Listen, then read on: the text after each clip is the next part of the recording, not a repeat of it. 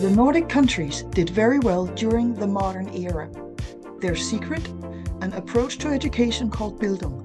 Metamodernity is a possible future where we take the best from the past and the present, locally and globally, and turn it into a meaningful future for all. My name is Lene Rachel Andersen. Welcome to Nordic Metamodern. So, welcome to uh, Nordic Metamodern.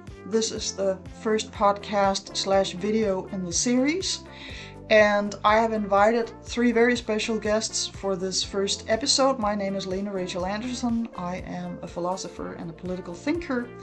Uh, my three guests for this first episode are Manuel Manga from California, Teddy Nalugo from Denmark, and Oyvind Slaatto also from Denmark.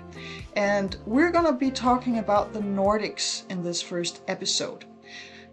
The Nordic Metamodern, I gave it the title because the Nordics have been really successful in, in the industrialized era, in the modern era.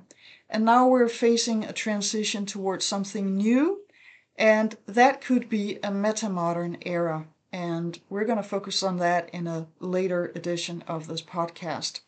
So today we're going to talk about the Nordics and why that might be relevant, not just to people in the Nordics, but also to people in other parts of the world. And I hope that that is the conversation that we're going to be able to share with you uh, in the coming hour here. But first, I would like my guests to introduce themselves, and I have given them two minutes each uh, so that we can have a little bit of, of background and know who we're talking to here. So Manuel, I would like you to start and say a few words about yourself. Thank you. I'm glad to be here. My name is Manuel Manga, and I was born in Colombia, in Cartagena, Colombia, beautiful city in the Caribbean. Um, and I now live in Oakland, California. Uh, I came to the United States when I was like 14 years old, moved to New York City, and grew up in New York and learned about psychology. I'm a psychologist, social psychologist. Uh, but but the last 40 years, I've been focusing on leadership development and looking at leadership. And I'm also the founder of the Center for Evolutionary Leadership here in California. Uh, one of the things about me is that um, I recognized, especially through my psychological work, that we needed to develop both the individual as a human being, but also the culture and the society in which the people live to create a more well-being system. Uh, so I always been curious about the development of both the individual and the systems of society in which they live. Uh, not either or, but we need both. So it's a more systemic perspective. So uh, my work on evolutionary leadership has to do with uh, having leaders who have a vision that's more systemic, more evolutionary, more about creating uh, a better future.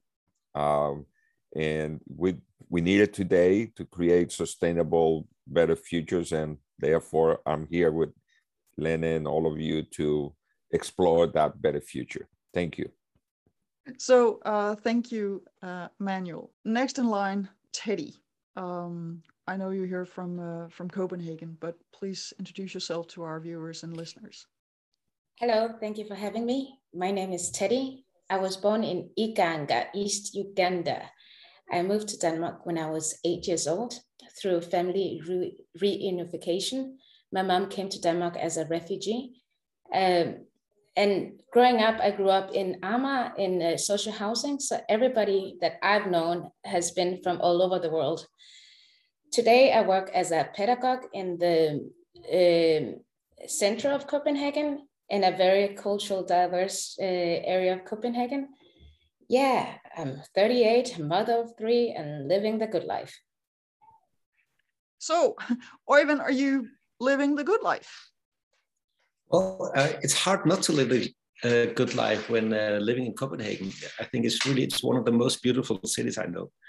Um, although living a good life is always challenging, somehow sometimes easier said than done. Um, well, my name is Oyvind, and I uh, I live and uh, work in Copenhagen, Denmark. Uh, originally, I'm from Germany. My father's Norwegian and my mother's German. Both of them are musicians, and uh, they moved to Denmark when I was six years old. I followed. Um, and actually, the first uh, education I got was actually a musician. I was studying at the Royal Danish Academy of Music. Um, and after three years, I decided to study uh, design or apply for the for the design school. And I think this opportunity is something which is quite unique for Denmark or at least Scandinavia, because higher education is something uh, you don't pay for. I mean, we are paying, uh, we have a quite high income tax, um, some more than 50%. And personally, I'm proud of each and every crown I pay uh, because I got these two educations and, and uh, I'm happy to give others as well.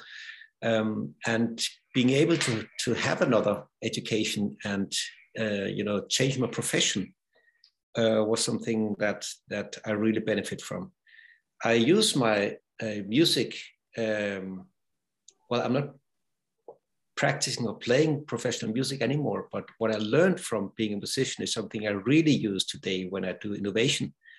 And actually, one of my first clients was Bang &. Uh, it's a it's a company making uh, speakers. Uh, uh, so, well, I don't know if this is because I made music, but well, I think just the fact that I was able to have two higher educations without paying for it is something I'm very glad about. Uh, besides having my studio, I also work for the National Arts Foundation, which is the biggest arts foundation in Denmark. And here we also try to help especially uh, young designers and, and design or the, the design industry and designers to, to uh, well, make a living out of. Thank you very much. And thank to all three of you. I, I invited you all with a purpose uh, because you have a very different background. And it turns out that I'm actually the only person in this conversation who was born in Denmark and, and grew up here throughout my, my childhood. So what we're going to talk about is the Nordics and why the Nordics might be interesting, not just to us who live there, but also to the rest of the world. And it's, it's not to brag, but it is because in a lot of surveys, uh, the Nordic countries come out in the very top uh, and when I'm talking about the Nordic countries, I'm talking about Iceland, Denmark, Norway, Sweden, and Finland. And having grown up here, I, I mean, I traveled, so I do have something with which to compare. But Manuel has, has visited Denmark a number of times and has seen it uh, very much as somebody coming from the outside. And both Teddy and Oyvind have grown up here, but were born in, in another place and have parents who come from, from different places. So the, the question is, uh, what is it about the Nordics? And just to start off with a little bit of facts, there was just a new survey out about the, uh, it's called the World Happiness Report 2022.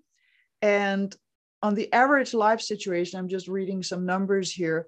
Finland is the most, uh, the happiest people right now. Then comes Denmark as number two and Iceland as number three four Switzerland, five Netherlands, six Luxembourg, and then as number seven, Sweden, and as number eight, Norway, and then Israel and New Zealand. So all the five Nordic countries are among the 10 happiest countries in the world or 10 happiest peoples. Evil tongues say that it's because we have such low expectations that we're never really disappointed, but there might be something else to it. And that is what we're also going to uh, be talking about. Then there's the World Values Survey, which explores or surveys the values around the globe. And if you uh, imagine a, a, matrix where the x axis, the, the horizontal axis, has uh, two extremes one is collective thinking and traditional thinking at the lower end, and then at the higher end, self expression values, which is what it, it surveys. It's one set of values is self-expression. And there the Nordic countries are in the high extreme on self-expression, so very individualistic, in some respect even more individualistic than the United States. And then on the other axis, the y-axis, it goes from traditional values to very secular values. And also with regards to secular values, the Nordic countries are extreme, and particularly the Swedes are both extremely secular and have a high degree of uh, self-expression. So, and and they're even more extreme than than the uh, other Scandinavian Nordic countries: Iceland, Denmark, Norway, and Finland. But we're all five countries stand out in this respect. And then there is the Good Country Index, created by some called goodcountry.org.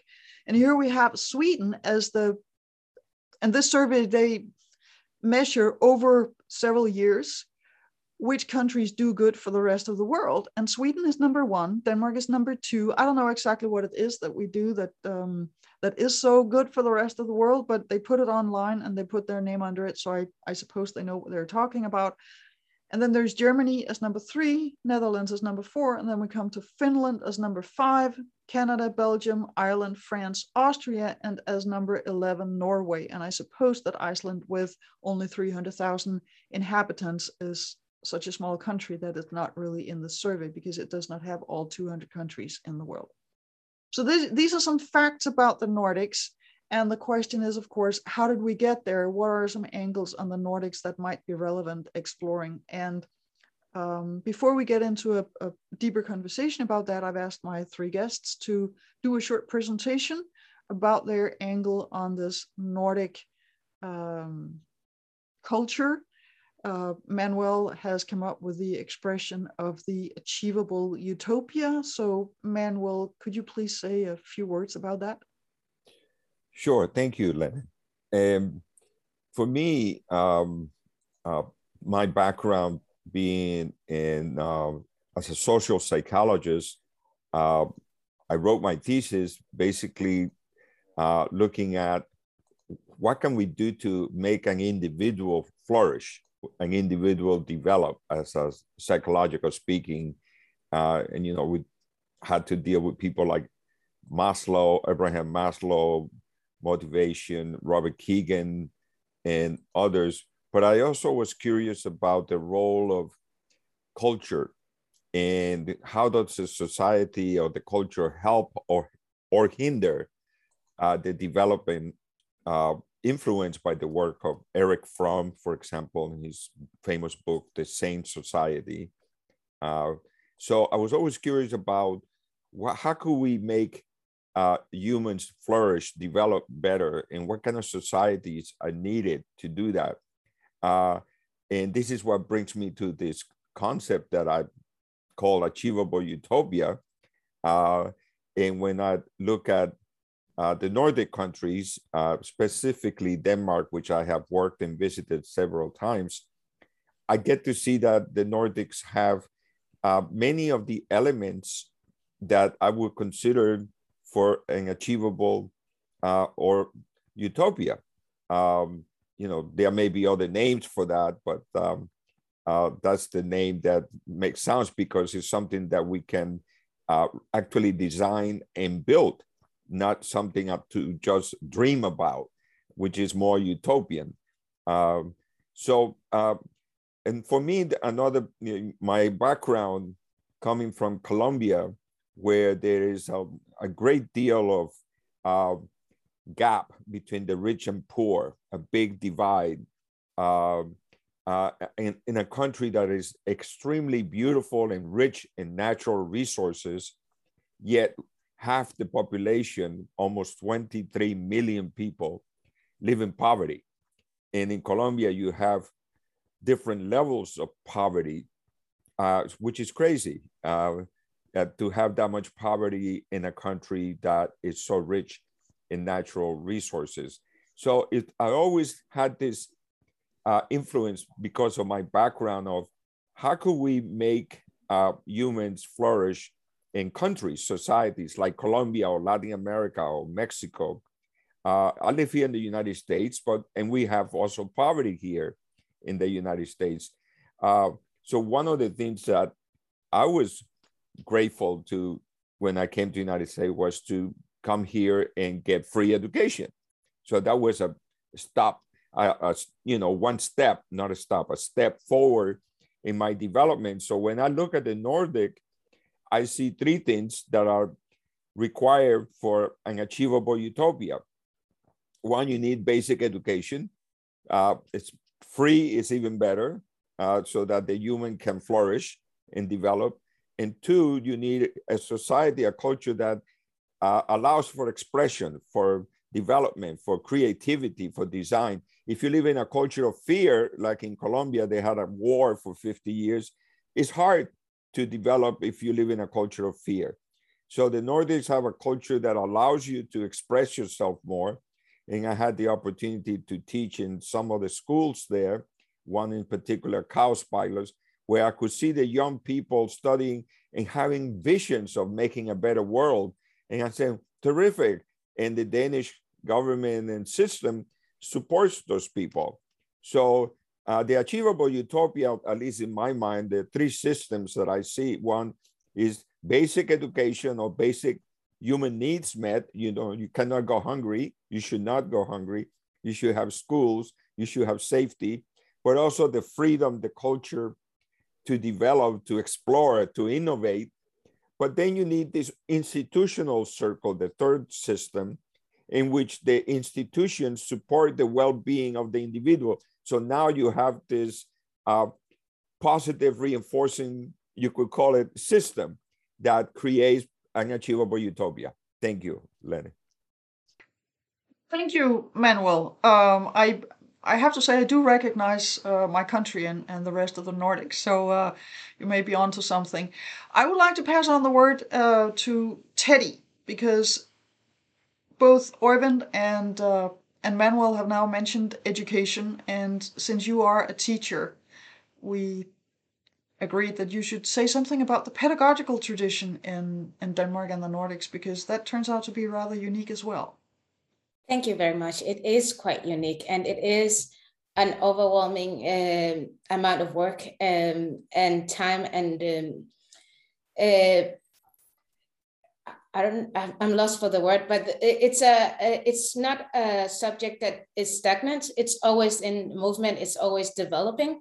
But what you said, Manuel, is quite true. You talked about the system that builds on the individual, and that is part of what the pedagogical work in Copenhagen or in Denmark, uh, in the Nordic country, is built on.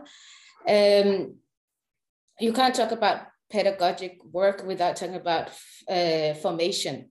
And when I talk about formation, I here in this context, it's more than the cognitive development of language, grammar, music, art, all of that you can put in, but it's more about the individual, the child being seen from uh, maybe six months to 10, uh, 10 months, having um, educated pedagogues who help in their development, stimulate and have the individual's uh, development in a systematic formula that goes from the yeah six to 10 months and all the way till a 100 because that's the the education format. When you study to be a pedagogue you work with children or adults from 0 to 100 in the school setting uh, the work has two legs that it walks on. As you were talking about you have the individual that it, it is pretty much in focus but you also have the group that's in focus. So you you don't only work with the individual you work with the individual and the group in a harmonious uh, angle so that both can mutually grow and develop with each other. And you were talking about poverty and the gap between rich and the poor in the Nordic countries.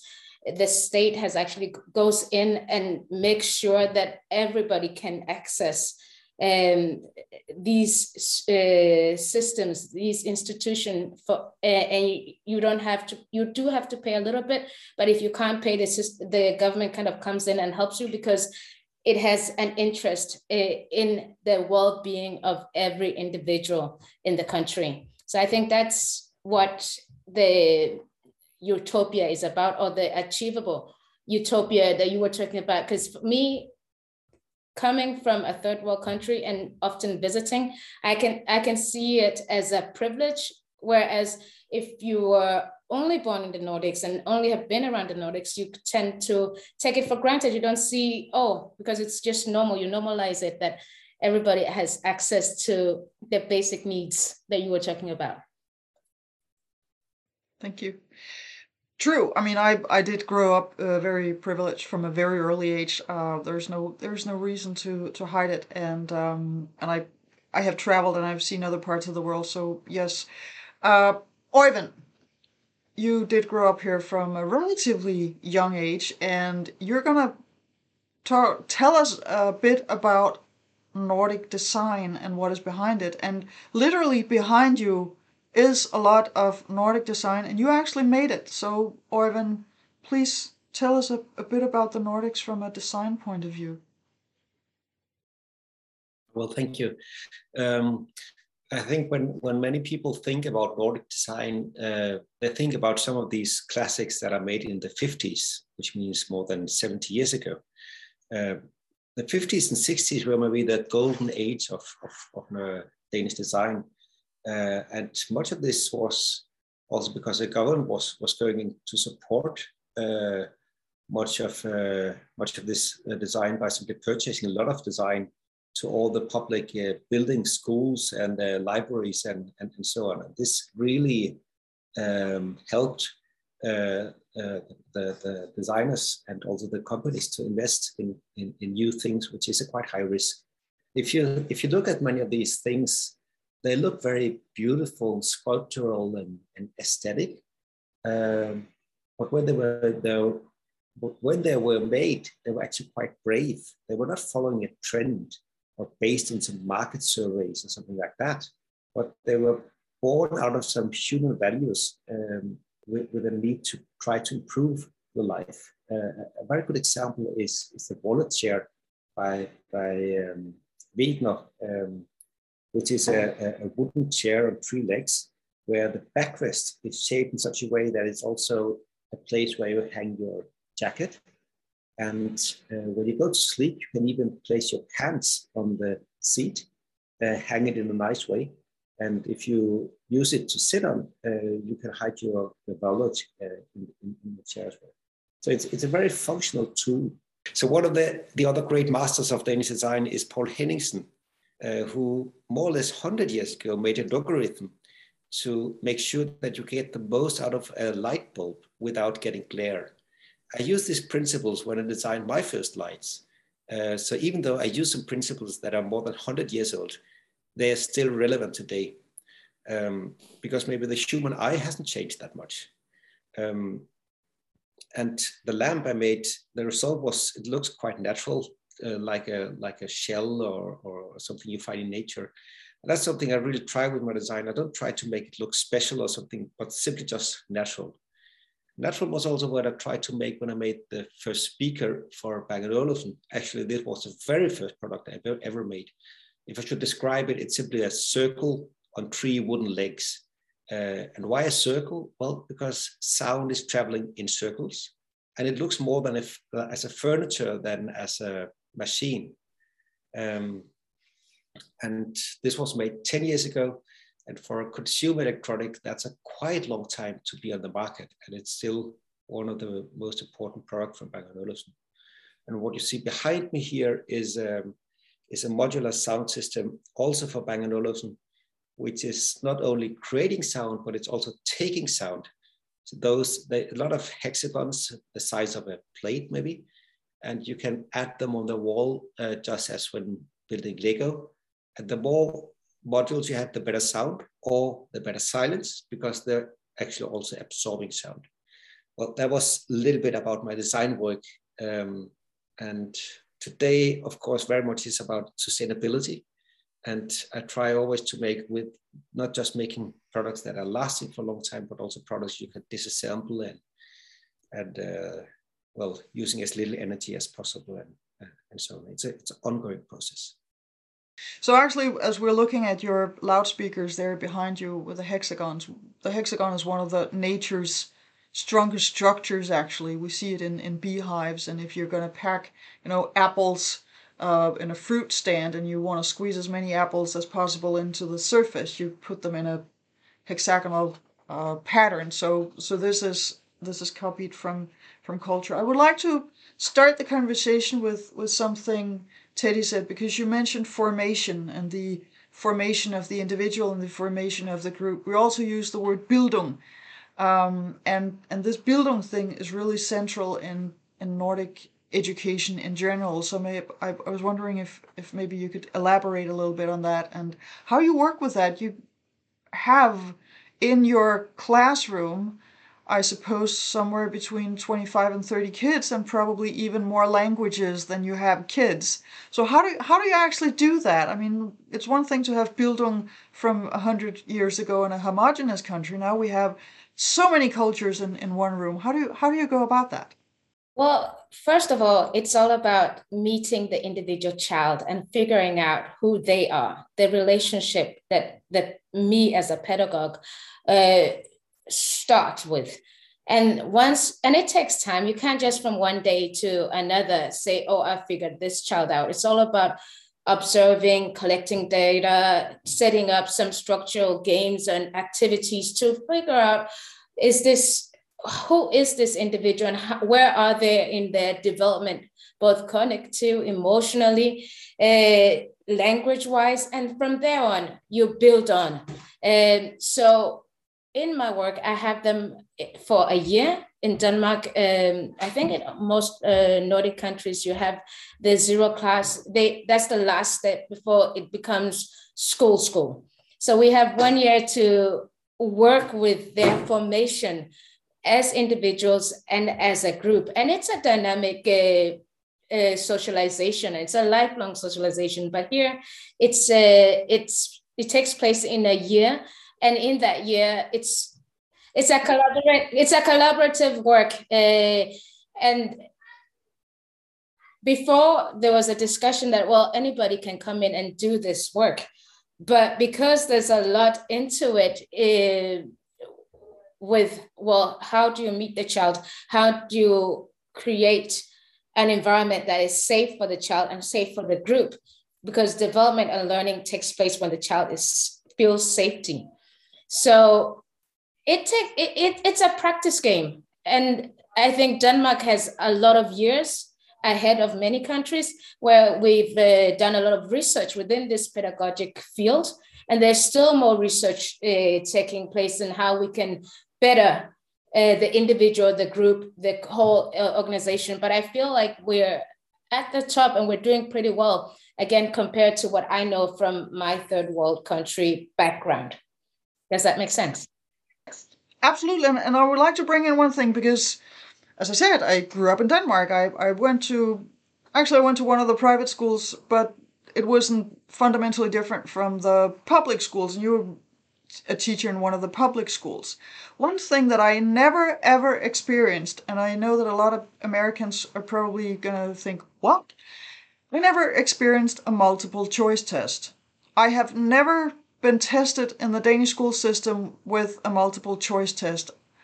I went to school from 75 to 84 and I don't even think we had we had some written tests, some essay tests once per year in the 8th and ninth grade.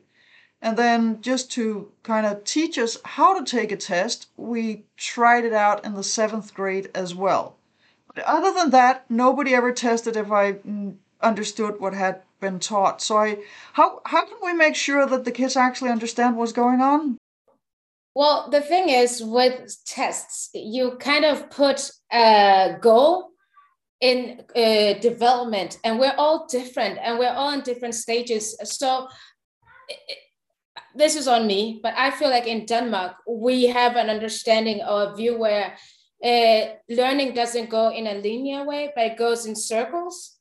And the child kind of develops in circles. So you can have about algebra in this index and feel like, okay, and the text the test that we're going to do is at the end of the month, and we've had this algebra. And then you have the child who's not really emotionally in the place to take in that education that you're giving it. That te- uh, so you can test them and say, oh, you, you felt algebra, but they're in a different place learning something else. So uh, we're slowly being forced to test more, but our ground uh, values will rely on the uh, circular learning. That with time, when from zero class to ninth grade, you have 10 years to develop as a human being, and it's the values who you hold as a person that's going to create the person that's going to sit for the test. And if you don't do well on the test, there are other tests. Uh, so it's structurally different from the American system, the British system.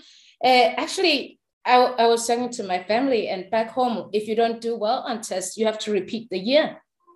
In Denmark, it's almost unheard of unless there are very, very strong arguments no you don't repeat a class because we believe that whatever you need to learn you will learn with time. And it's yeah i, I actually subscribe to that chain of thought. I don't know what you well i, I agree uh, this uh, sorry. Well the um, we, we, we don't have many of these kind of uh, stop classes or you have to, to do it again uh, compared to Germany, uh, where, where, I'm from. And uh, I mean, I, I, I, was studying at German school once when I was living in Portugal. And it was a cultural shock for me because it was very hierarchic. It was a lot of tests and, and, and a lot of uh, reproducing what the teacher was kind of a, he, he was really an authority and we should say, we should call them by their family name, not by their first name. And in Denmark, we were more like friends or or they were or much more equal it was much much more uh, easy somehow. And and uh, i don't know I, I, felt quite uncomfortable in this german system. Um, yeah i didn't like it.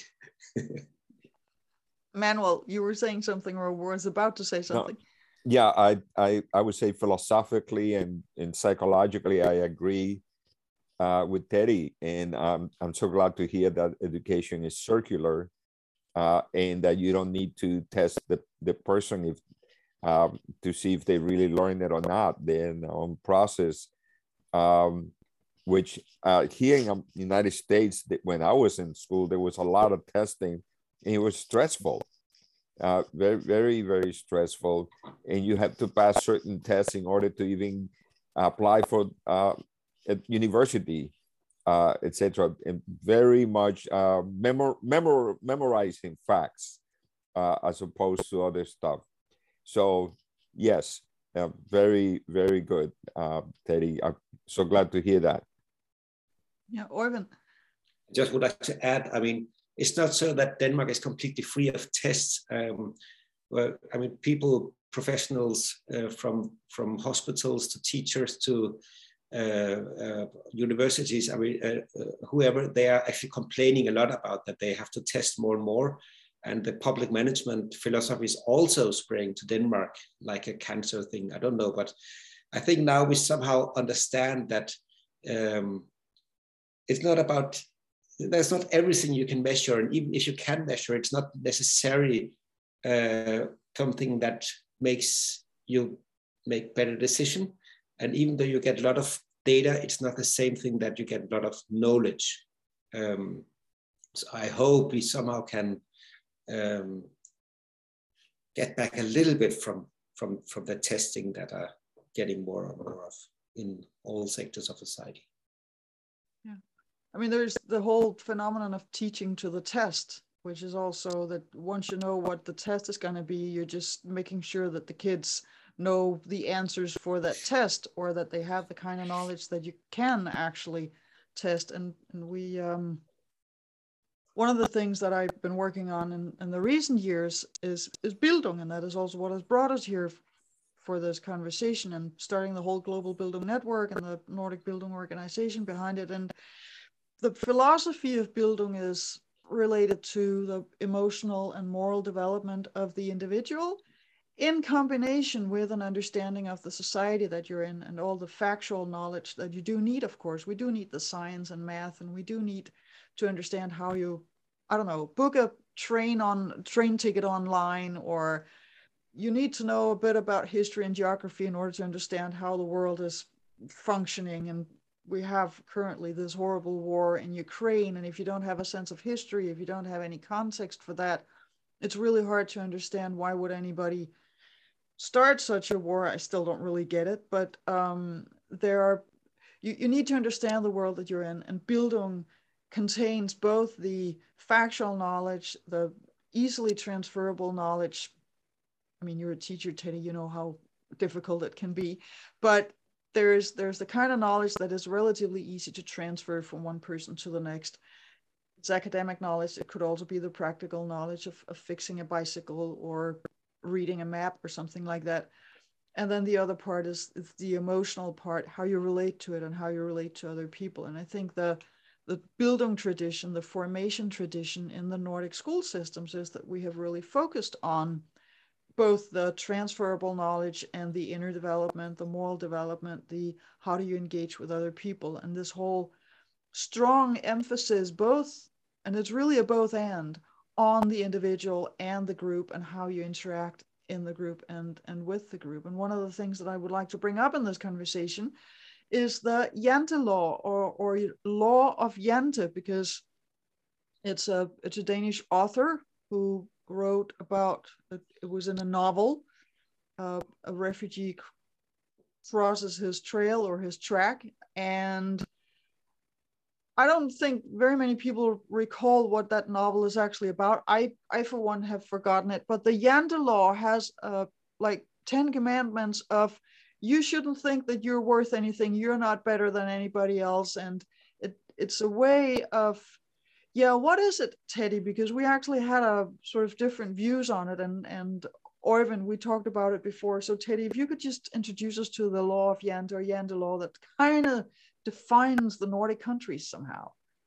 Well, yeah, thank you. Well, for me, coming from a third world country, coming here, and as I told you, I grew up in the social buildings, and my friends from all over the world with similar family backgrounds. And when we went to, with our ethnic Danish Danish friends, there was for me within me a feeling of being less than or not as good as. So in ninth grade we were talking about the novel class and my teacher brought it up. And one of the laws there were 10 as you said said that you shouldn't think that you're better than anybody else. For me that was a total emancipation because i felt empowered. I felt like oh so you're not better than me even though you have all these privileges because there are privileges and i felt like i didn't have that because of my background. But here i have a teacher saying that no nobody's better than anybody. We are all the same. I took that and i ran with it and it empowered me to actually just participate in a panel like this because again, if I was thinking uh, like my countrymen from Africa, I'll be like, oh, I don't have the same educational backgrounds as you guys. I don't have the success as you. So who am I to sit and contribute with anything in this panel? But with the Jante Law, I'm like, well, you you've achieved, you you're great. I have achieved some things and I'm great, and we're all human and we're sharing this human experience, and we can mutually learn and mutually get, gain something out of this conversation. So for me, it's a reminder, a humble reminder that don't always think that anybody is better than you and you don't think that you're better than anybody else.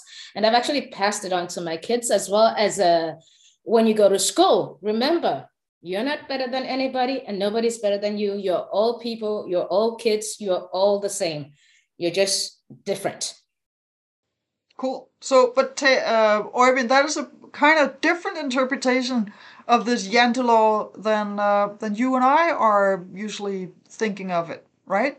Well, well, I think that was the bright side of it, uh, and I'm very happy to hear uh, this very positive interpretation of it, which I uh, it, it, really makes sense, and and uh, maybe I mean I, I, really feel Danish now, and and maybe thereby I see also the the, the, the, the, dark side of it.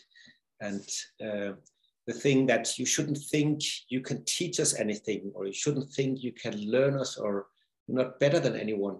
It can be used in a very suppressive way, uh, or something which can actually be quite dangerous for democracy, because um, a, a democracy needs people that actually engage in society.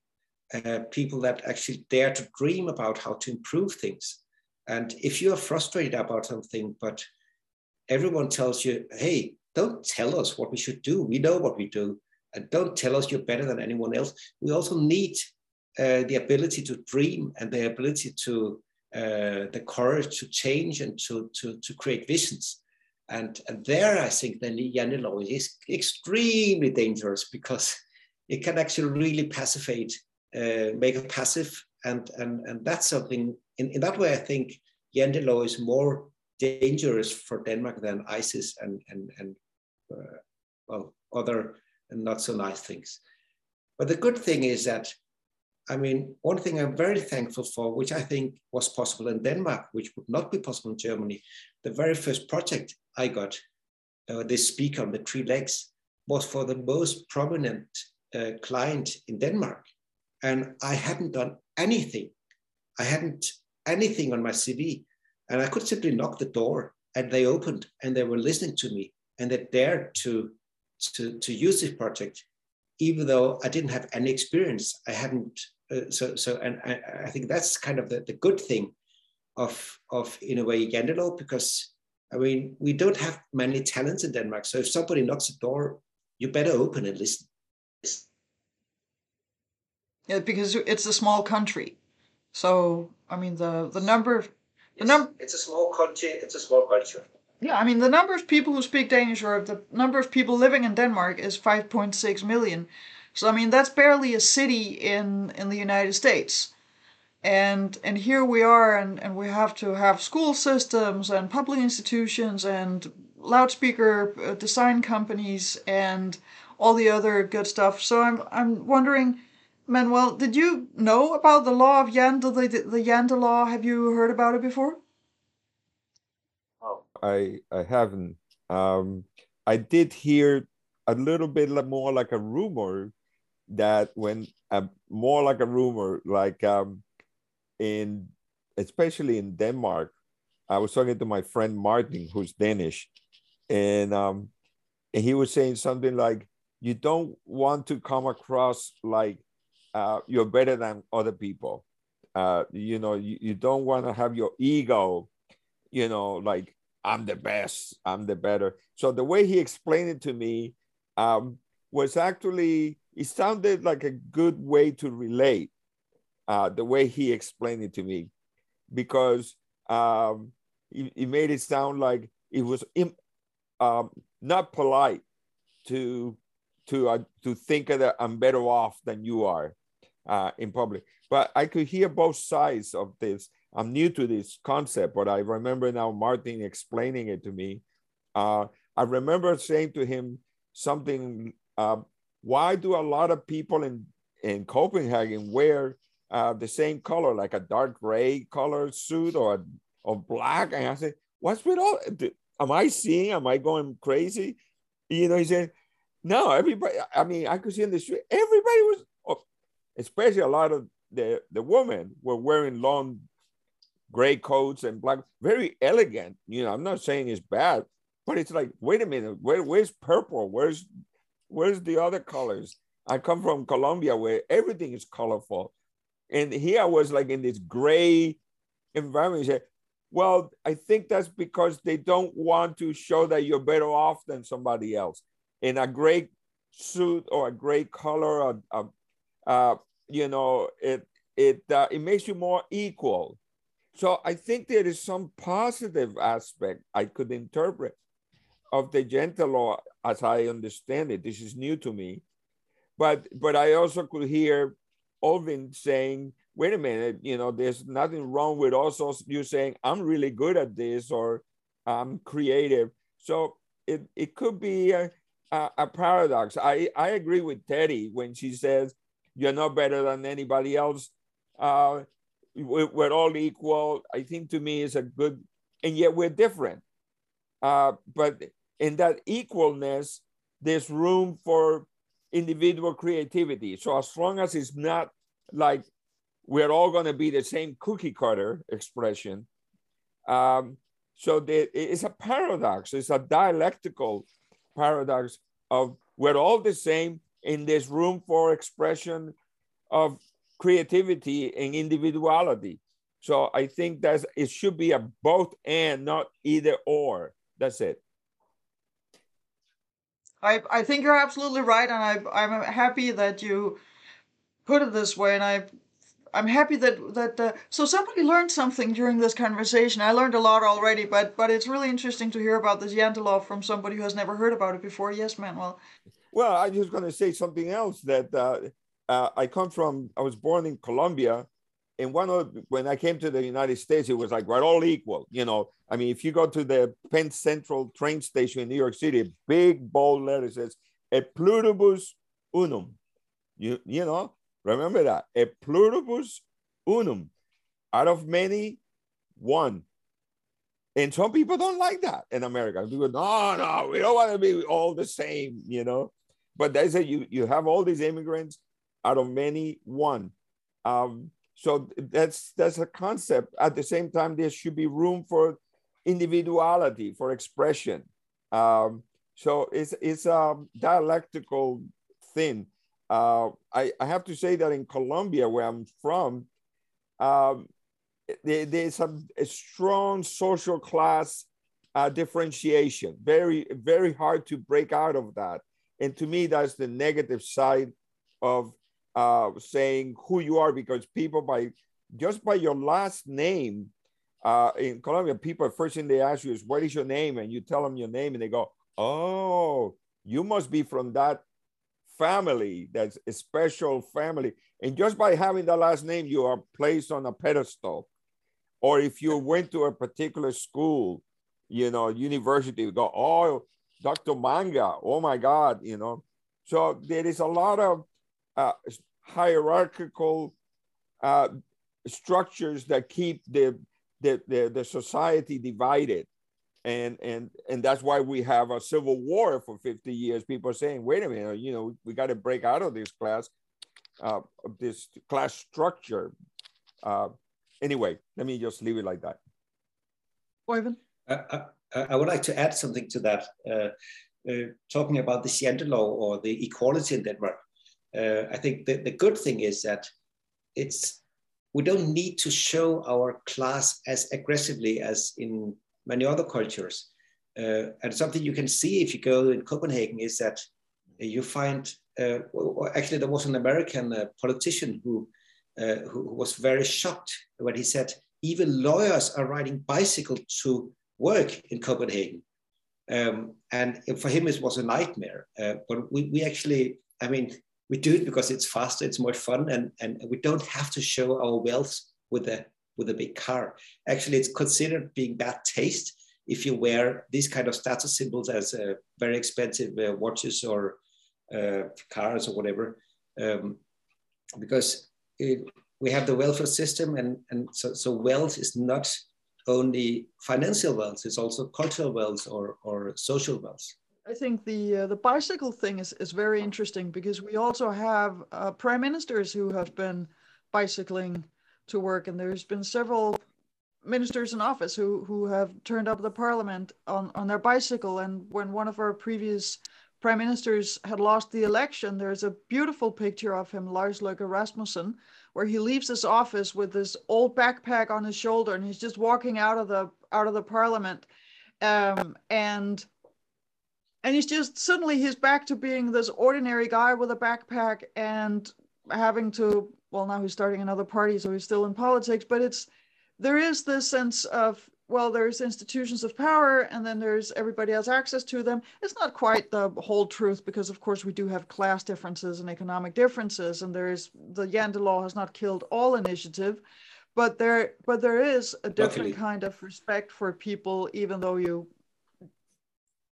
arrive at a meeting on your bicycle. So, so yes, there is a. a well, I give there. you an example, uh, Lene, and you know, related to that. I was I was living in Brasilia, uh, the capital of Brazil, right? You know, and it's a very you know designed city, but, but almost no sidewalks, almost no sidewalks in a whole city. Imagine that, because the, it was designed for people to be in cars you need a car to live in that city. You can even you cannot even walk anywhere. You, you there's no sidewalks. I mean, to me, it was like what who designed this place, right? Um, two supposedly we actually know who designed it, and it's horrible. Yes, and, and it is horrible. So a friend of mine said, "I'm going to drive." You know, he worked in the government. I'm going to go there and go on my bike.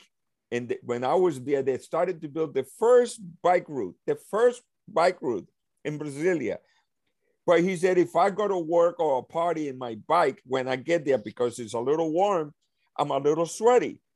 If I arrive in a bike, I am immediately put in the category I'm a poor person. I they won't even let me in the building because they immediately think that I am some working class person. So it's a stigma to come in a bike. Imagine that. So compare that to Denmark. And I would you also know, like to the culture. Imagine that. You know, it's a stigma. You're poor. You can't even afford a car. And so right. in the building that I was in, there will be four BMWs in the parking garage. The people who cannot afford a BMW. Anyway, let me stop.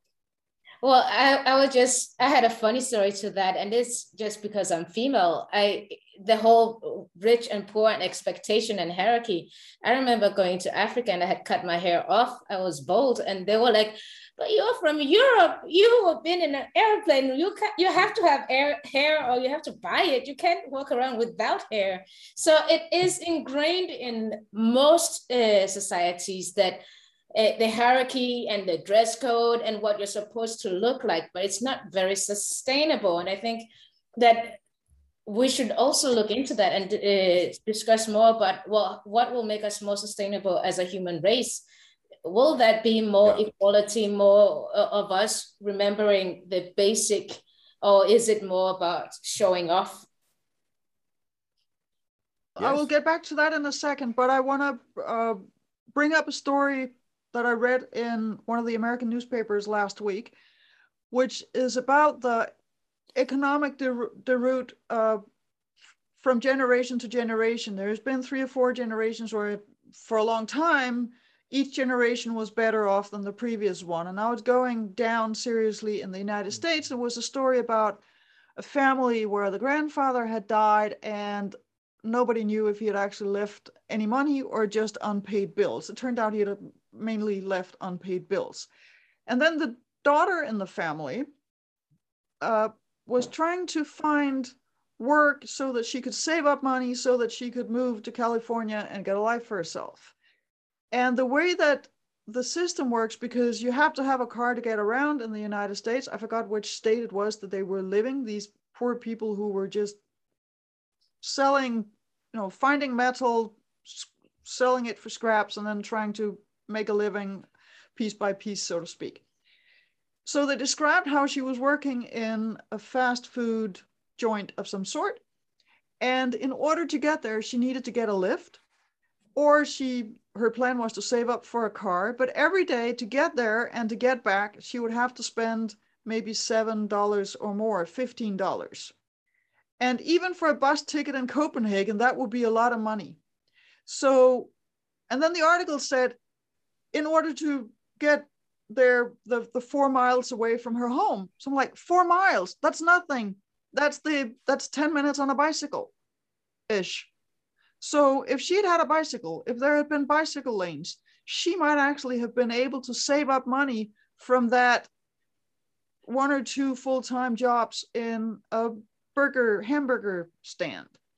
And so if we talk about economic sustainability, if we talk about hierarchies economically, if we talk about status or just the fact that you can actually work yourself up from the bottom of the economy, a simple thing like having a bicycle instead of having to buy a car, get gas every time you want to go to work and home from work, or pay somebody on Uber or Lyft or one of the other services. Um, we have a lot of free transportation here because we have all those bicycles. So whether you're a student, you're a single parent, you're on social welfare or anything else, if you live in one of the cities, you can get around for free. Would be great with the free public transportation. I would actually advocate for that. But but I think we tend to forget that some of these little practical things can actually have a huge impact, particularly at the uh, at the bottom of the economy. But also, can, something I have to add is that actually it, it turned around So now the very well wealthy people, they're riding the bicycle. The middle class, they're riding the car, and the poor one, they're riding the bus and the public transportation. And why is that? Actually, it was a strategy. And why has that happened? Well, it's because the, the, the, the property in Copenhagen is very expensive living in the big cities. So if you live in a walking distance or a bicycle distance, which is not the same as walking distance, from your work, you take the bicycle.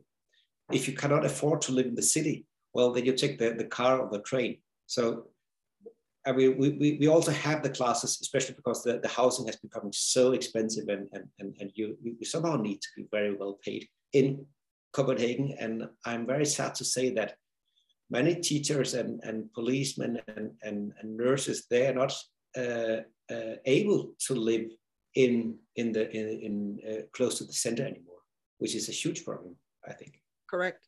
It, it started as a problem in London and now it has spread to the rest of Europe. So I, I absolutely yeah. agree with you.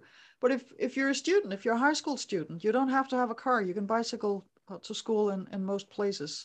That's and right. then if you go to your, uh, you know, after school hours job to make some pocket money, you can actually spend the money on whatever it is you want to spend them on and not on, on transportation. Yeah, I'd like to add to that. And uh, I want to uh, bring up the the concept of design that Oyvind has uh, spoken to. Um, uh, I also learned the concept of design in uh, two two dimensions. Uh, one dimension was to design the the stuff in the real world, you know, like the chairs, the furniture, the building, and most people equate design with that. Uh, and for me, Bucky Fuller, uh, who was one of my teachers, also heroes, uh, he was focused a lot on designing uh, geodesic domes, and but also designing the world. He said we could design a better civilization. So he was utopian in that sense. He he was one of the people who said we could have an achievable utopia. He wrote a book about about that. Uh, uh, he called it Utopia or Oblivion. Um, and he said we have the knowledge to design a better society. On the other hand, I also had the benefit of studying what some of us call ontological design. Uh, and I learned this from people like Fernando Flores. And here is the design of the self, the human, as Oyvind was saying, the creator, to see oneself as a designer of my life.